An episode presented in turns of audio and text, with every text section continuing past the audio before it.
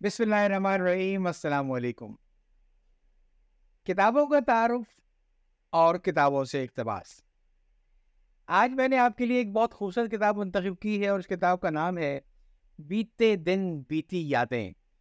P T V میں انتیس برسوں کی سرگرشت یہ کتاب تحریر کی ہے جناب غفران امتیازی صاحب نے. کتاب یوں تو بڑی دلچسپ ہے اور خصوصاً ان لوگوں کے لیے یقینی طور پہ جو ٹی وی کی صنعت سے وابستہ ہیں یا وہ صنعت سے وابستہ ہونا چاہتے ہیں، ان کے لیے سمجھتا ہوں کہ یہ ٹیکسٹ بک کی حیثیت رکھتی ہے۔ جس طریقے سے ہم نے سارے ٹیلیویژن کی تاریخ کو دہرایا ہے اس میں اور ٹیلی ویژن کے سارے ٹیکنیکل معاملات کو سمجھایا ہے۔ مجھے اس کے صرف اس پہلو میں زیادہ دلچسپی ہے جہاں لوگوں کی باتیں ہیں، زندگی کی باتیں ہیں۔ تو میں اس میں سے انشاءاللہ جیسے جیسے وقت ملے گا، جس طرح جس طرح کچھ خاکے پڑھ کے سناؤں گا، اس میں بہت اچھے خاکے ہیں جو غفران انتہائی صاحب نے لکھے ہیں۔ اس میں اسلم اظہر صاحب کا خاکہ ہے، آغا ناصر صاحب ہیں، سید فضل کمال صاحب ہیں، زمان علی خان صاحب ہیں، شہزاد خلیل صاحب ہیں، سید محسن علی ہیں، صوفیہ اصل لطیفی ہیں، ڈاکٹر رضیہ سلطانہ، نثار مرزا، صبح صادق، فاروق کیسر اور غزنفر علی یہ انشاءاللہ وقت آنے پر یہ آپ کو ایک ایک کر کے میں خاکے سناؤں گا۔ اور ایک چیز میں آپ سے اور کہوں گا۔ کہ دیکھیں جو بات جب ہو نا کتابوں کی، کتابوں کے تذکرے کی، کتابوں کے اقتباسات کی، تو اس کو آپ بنیادی طور پہ جو ایک وہ یوٹیوب کا جو ایک ایپیٹائٹ ہے، جو فیس بک کی جو ریل ہے، اس سے موازنہ نہ کیا کریں۔ وہاں پہ تو آپ کو معلوم ہے کہ یوٹیوب کا اگر آپ کوئی کلپ دیکھتے ہیں، تو دو تین منٹ کے بعد آپ یہ فیصلہ کر لیتے ہیں کہ مجھے یہ نہیں دیکھنا۔ اور بہت خوش نصیب وہ ویڈیو کلپس ہوتے ہیں جن کو لوگ چھ سات منٹ سے اوپر دیکھتے ہیں۔ اور اب فیس بک نے اور ٹک ٹاک نے ہمارا وہ فوکس ہمارا ایپیٹائٹ شاید چند منٹوں تک محدود کر دیا ہے۔ اور صرف ایسے کلپ زیادہ مقبول ہوتے ہیں جہاں ایک ڈیڑھ منٹ کے اندر بات سمجھ آ جائے اور دوسرا کلپ اسٹارٹ ہو جائے۔ اگر آپ اس سے موازنہ کریں گے تو پھر میرا خیال ہے کہ آپ کو کتابیں سننے میں ذرا بوریت ہوگی۔ کتاب کا موازنہ کریں کتاب کو پڑھنے کے وقت سے۔ اس سلسلے کا جو بنیادی مقصد یہ ہے کہ جو آپ کا فری ٹائم ہوتا ہے، آپ ڈرائیو کر رہے ہیں، آپ گھر میں کسی کام میں مصروف ہے پس منظر میں کوئی اگر موسیقی نہیں تو کسی کتاب کا ذکر آ جائے۔ رات کو نیند نہیں آ رہی اچھی، اب ایک بھاری بھرکم موٹی کتاب اٹھانا مشکل ہے تو آپ نے کیا کتاب اٹھا کے پڑھ سننی شروع کر دیے تو کتابیں پڑھیے ضرور اور کتابیں پڑھنے کے ساتھ ساتھ جیسے جیسے وقت ملے اسے سنیے۔ اپنے پاس ایک ہیڈ فون رکھیں۔ کہیں بھی سنیں، کسی کو اعتراض نہیں ہوگا۔ تو جناب، آج جو میں نے اس میں سے خاصے کی چیز منتخب کی ہے، وہ ہے، میں کون ہوں اے ہم نفسو؟ یہ ان کی کتاب کا پہلا حصہ ہے۔ جو اسی سوال سے شروع ہوتا ہے، میں کون ہوں اے ہم نفسو؟ یعنی میں اور میرا خاندان۔ یہ مضمون ذرا طویل ہے اور ظاہر ہے کہ ایک نشست میں میرے لیے سنانا اور شاید آپ کے لیے سننا دونوں تھوڑا مشکل ہو جائے گا۔ لہذا میں نے اس مضمون کو پانچ حصوں میں تقسیم کیا ہے۔ اور میری یہ خواہش ہوگی کہ آپ ایک ایک کر کے ان پانچوں کے حصوں کو سنیں۔ میں کون ہوں اے ہم نفسو پہلا حصہ میں اور میرا خاندان کا۔ آئیے سنتے ہیں۔ بیتے دن بیتی یادیں۔ پی ٹی وی میں انتیس برسوں کی سرگزشت۔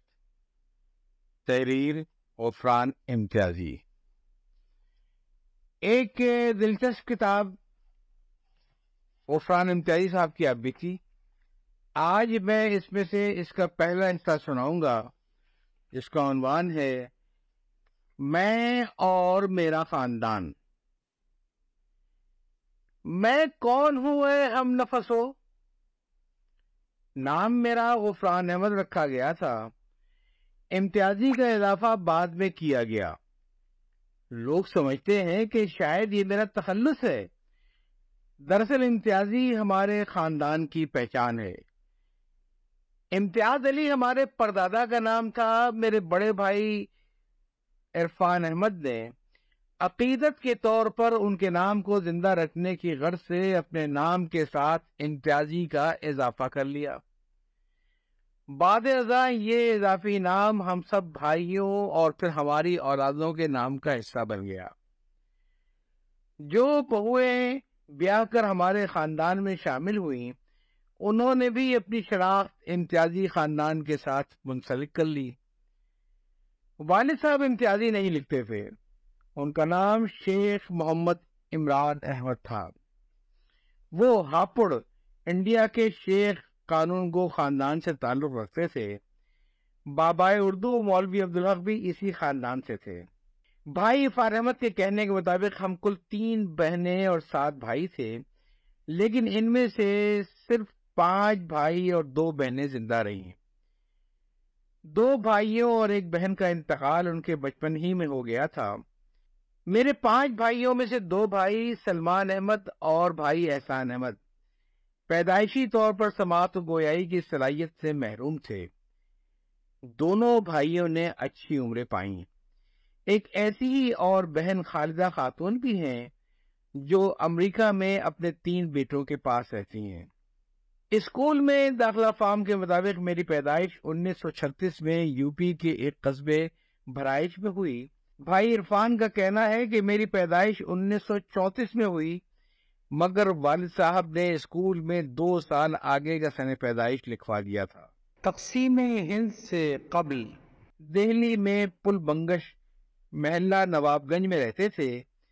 غالباً انیس سو چھیالیس میں بھائی عرفان نے ہمارے والد سے کہا کہ وہ ریفرینڈم کے فارم پر پاکستان لکھیں۔ ہمارے بھائی قائد اعظم محمد علی جناح سے بڑی عقیدت رکھتے تھے اور پاکستان بنانے کے حامی تھے۔ چنانچہ والد صاحب نے جو ریلوے ملازم تھے ریفرینڈم میں پاکستان جانے کو ترجیح دی، نتیجتاً ان کا تبادلہ N W R North Western Railway سے P W R Pakistan Western Railway کر دیا گیا۔ ہمارے خاندان کے بیشتر افراد سوائے بھائی عرفان اور بھائی احسان کے، قیام پاکستان سے پہلے دہلی سے راول پنڈی منتقل ہو گئے۔ ویسے بھی والد صاحب کو راول پنڈی پسند تھا۔ ہم لوگ تقسیم ہند سے پہلے بھی راول پنڈی ہی میں بنی مائی ویروں کے مشہور تالاب کے قرض جنگلات روڈ پر رہا کرتے تھے۔ اب تو وہ تاریخی تالاب پاٹ دیا گیا ہے اور وہاں پر ایک مارکیٹ بن گئی ہے۔ اس زمانے میں میں نے تو پڑھنا شروع نہیں کیا تھا۔ البتہ میرے بڑے بھائی عرفان اسکول جایا کرتے تھے۔ ان کے بچپن کے دوست محمد صدیق ہمارے پڑوس میں رہتے تھے۔ میں صدیق بھائی کی گود میں پلا بڑا ہوں۔ ان کا پورا خاندان بے لوس محبت کرنے والا تھا۔ صدیق صاحب بذات خود مخلص انسان تھے۔ نہایت حاضر جواب مزاح سے بھرپور۔ اور ایک باغ و بہار شخصیت کے مالک تھے۔ آپ کے والد نے ایک سائیکل عرفان کو دلا رکھی تھی، مگر اس کے پاؤں پیڈل تک نہیں پہنچتے تھے۔ اس کے بعد ہمارے والد کا راول پنڈی سے ملتان تبادلہ ہو گیا۔ پھر وہاں سے والد صاحب نے از خود دہلی تبادلہ کروا لیا۔ وجہ اس کی یہ تھی کہ ابا جی نے سماعت و گویائی سے محروم۔ میرے بہن بھائیوں کے علاج کے لیے ہندوستان کے ماہر ڈاکٹروں کو دکھایا تو انہوں نے کہا کہ یہ موروثی وسرا ہے، آپ کچھ نہیں کر سکتے۔ پھر کسی نے انہیں مشورہ دیا کہ دلی میں ایسے لوگوں کا ایک اسکول ہے، اگر آپ ان کی زندگی بہتر بنانا چاہتے ہیں تو وہاں چلے جائیں۔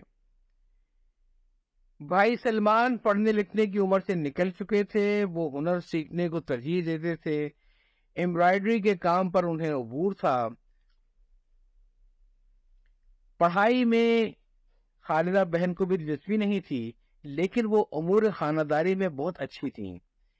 احسان بھائی نے دلی کے سماعت و گویائی سے محروم لوگوں کے اسکول میں لپ ریڈنگ سیکھ لی تھی۔ اور کچھ کچھ بولنا اور لکھنا بھی سیکھ لیا تھا۔ ہندوستان سے پاکستان میں آنے کے بعد انہوں نے سیٹلائٹ ٹاؤن راول پنڈی میں امبرائڈری کی دکان بھی کھولی تھی۔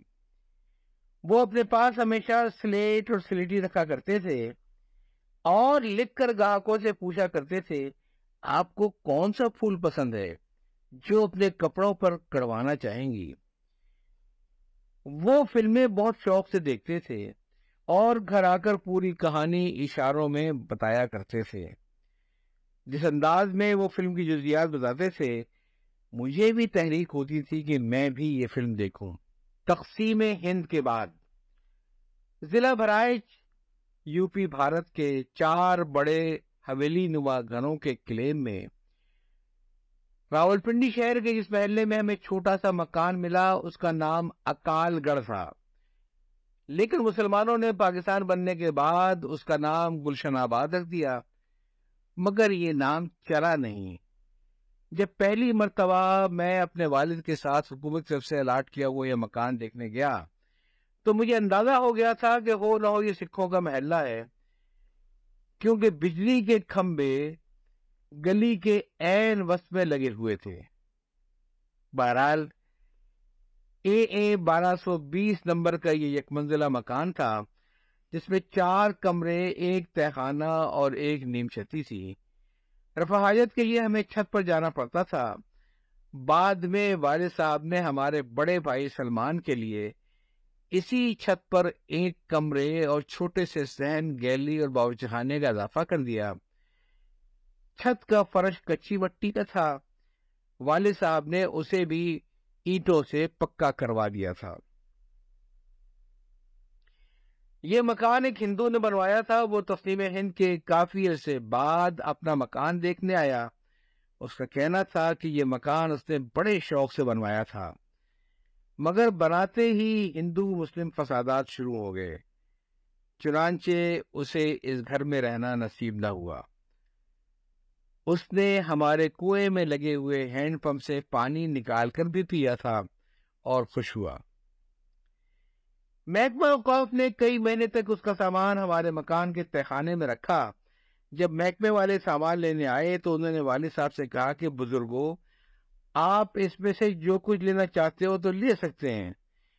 والد صاحب بولے، مفت تو نہیں، قیمت لے کر کچھ فرنیچر دینا چاہیں گے تو لے لوں گا۔ چنانچہ وکٹورین اسٹائل کے بیت کا ایک ہلکا سا صوفہ خریدا گیا، جو ترکے میں میرے حصے میں آیا۔ بھائی عرفان، بتاتے ہیں کہ دہلی کے حساس علاقوں سے ہمارے چند عزیز و رشتے دار پناہ لینے کے لیے ہمارے گھر پل بنگش محلہ نواب گنج آ گئے تھے۔ جو پان کھانے والے تھے، انہوں نے اپنا نشہ پورا کرنے کی خاطر گھر میں لگا ہوا توت کا درخت گنجا کر دیا تھا۔ پہلے دونوں بھائیوں کو ہمائیوں کے مقبرے میں رکھا گیا تھا۔ پھر وہاں سے لال قلعے کے کیمپ میں لے جایا گیا۔ کیمپ میں کچھ بھنے ہوئے چنے اور ایک ایک روٹی مل جاتی تھی بھائی عرفان اپنے ایک دوست وہ دودھ جلانی کا بہت تذکرہ کرتے تھے کہ وہ اپنے حصے کا راشن بھی بھائی کو دے دیا کرتے تھے جیلانی صاحب نے پاکستان ہجرت کی تو وہ پہلے راول پنڈی پھر اسلام آباد میں سکونت پذیر ہوئے میں نے اکثر دیکھا کہ بھائی عرفان جتنا ان سے کسی بات پر ناراض ہوتے تو ودود جیلانی اتنا ہی بھائی سے پیار کرتے تھے۔ اس کے ساتھ ہی میں اور میرا خاندان کا پہلا حصہ ختم ہوا۔ اگلے حصے میں میں آپ کو سناؤں گا جو عفران امتیازی صاحب نے اپنے بزرگوں کے بارے میں لکھا۔ اپنے ایک بزرگ حافظ عبدالولی کے بارے میں لکھا جو ہمیشہ انہیں پیار سے حضور کہہ کے پکارتے تھے۔ اور اسی طریقے سے اپنے والدین کا ذکر کیا۔ تو دوسری ڈس کا انتظار کیجیے یاد چاہتا ہوں۔ اللہ حافظ۔